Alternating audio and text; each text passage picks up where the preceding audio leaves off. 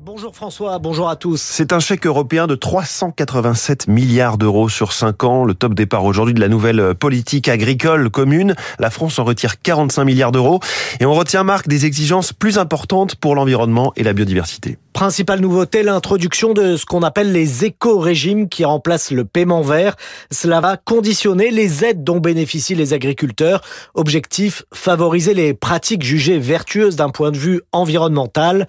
Les agriculteurs seront donc incités par exemple à diversifier leur production, à pratiquer la rotation de leur culture. Les mises en place de haies, de mares ou de bandes enherbées seront également valorisées.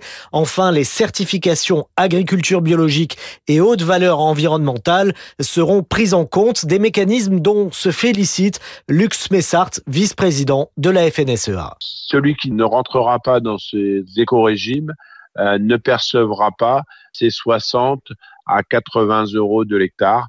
Quand on sait aujourd'hui les revenus agricoles qui sont quand même assez faibles en agriculture, bah, ça va être très incitatif pour que ces agriculteurs se posent la question justement d'une diversité d'assolement, c'est-à-dire d'avoir bah, des céréales, du maïs, de la betterave, du lin, de la luzerne. Le seul bémol qu'on y met à la FNSEA, c'est des fois un carcan administratif trop lourd. On est dans un système qui est très réglementé, on a des dates à respecter alors qu'on vit avec un climat, on vit avec le changement climatique. Mmh. Alors certains aménagements, Marc, ont été euh, introduits euh, pourtant dans cette nouvelle version de la PAC oui, comme par exemple un droit à l'erreur pour l'agriculteur lors de ses déclarations PAC ou un système de suivi des surfaces agricoles en temps réel à l'aide d'images satellites.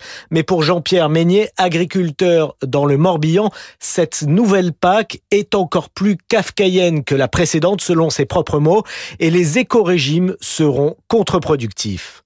Pour chaque culture, on a un pourcentage de notre surface à atteindre. Et en fonction du fait qu'on atteint ou qu'on n'atteint pas ce pourcentage, on a des points. Moi, je suis sur une exploitation extrêmement diversifiée. Le plus simple pour moi, c'est d'arrêter le plan de pommes de terre, par exemple. Je libère 8 hectares et ces 8 hectares, je les mets en colza ou je les mets en maïs pour être sûr d'obtenir les points nécessaires à cet éco-régime, ce qui est quand même contre-productif et ce qui est une aberration. D'autres, en revanche, regrettent la timidité des exigences environnementales de cette nouvelle politique agricole commune.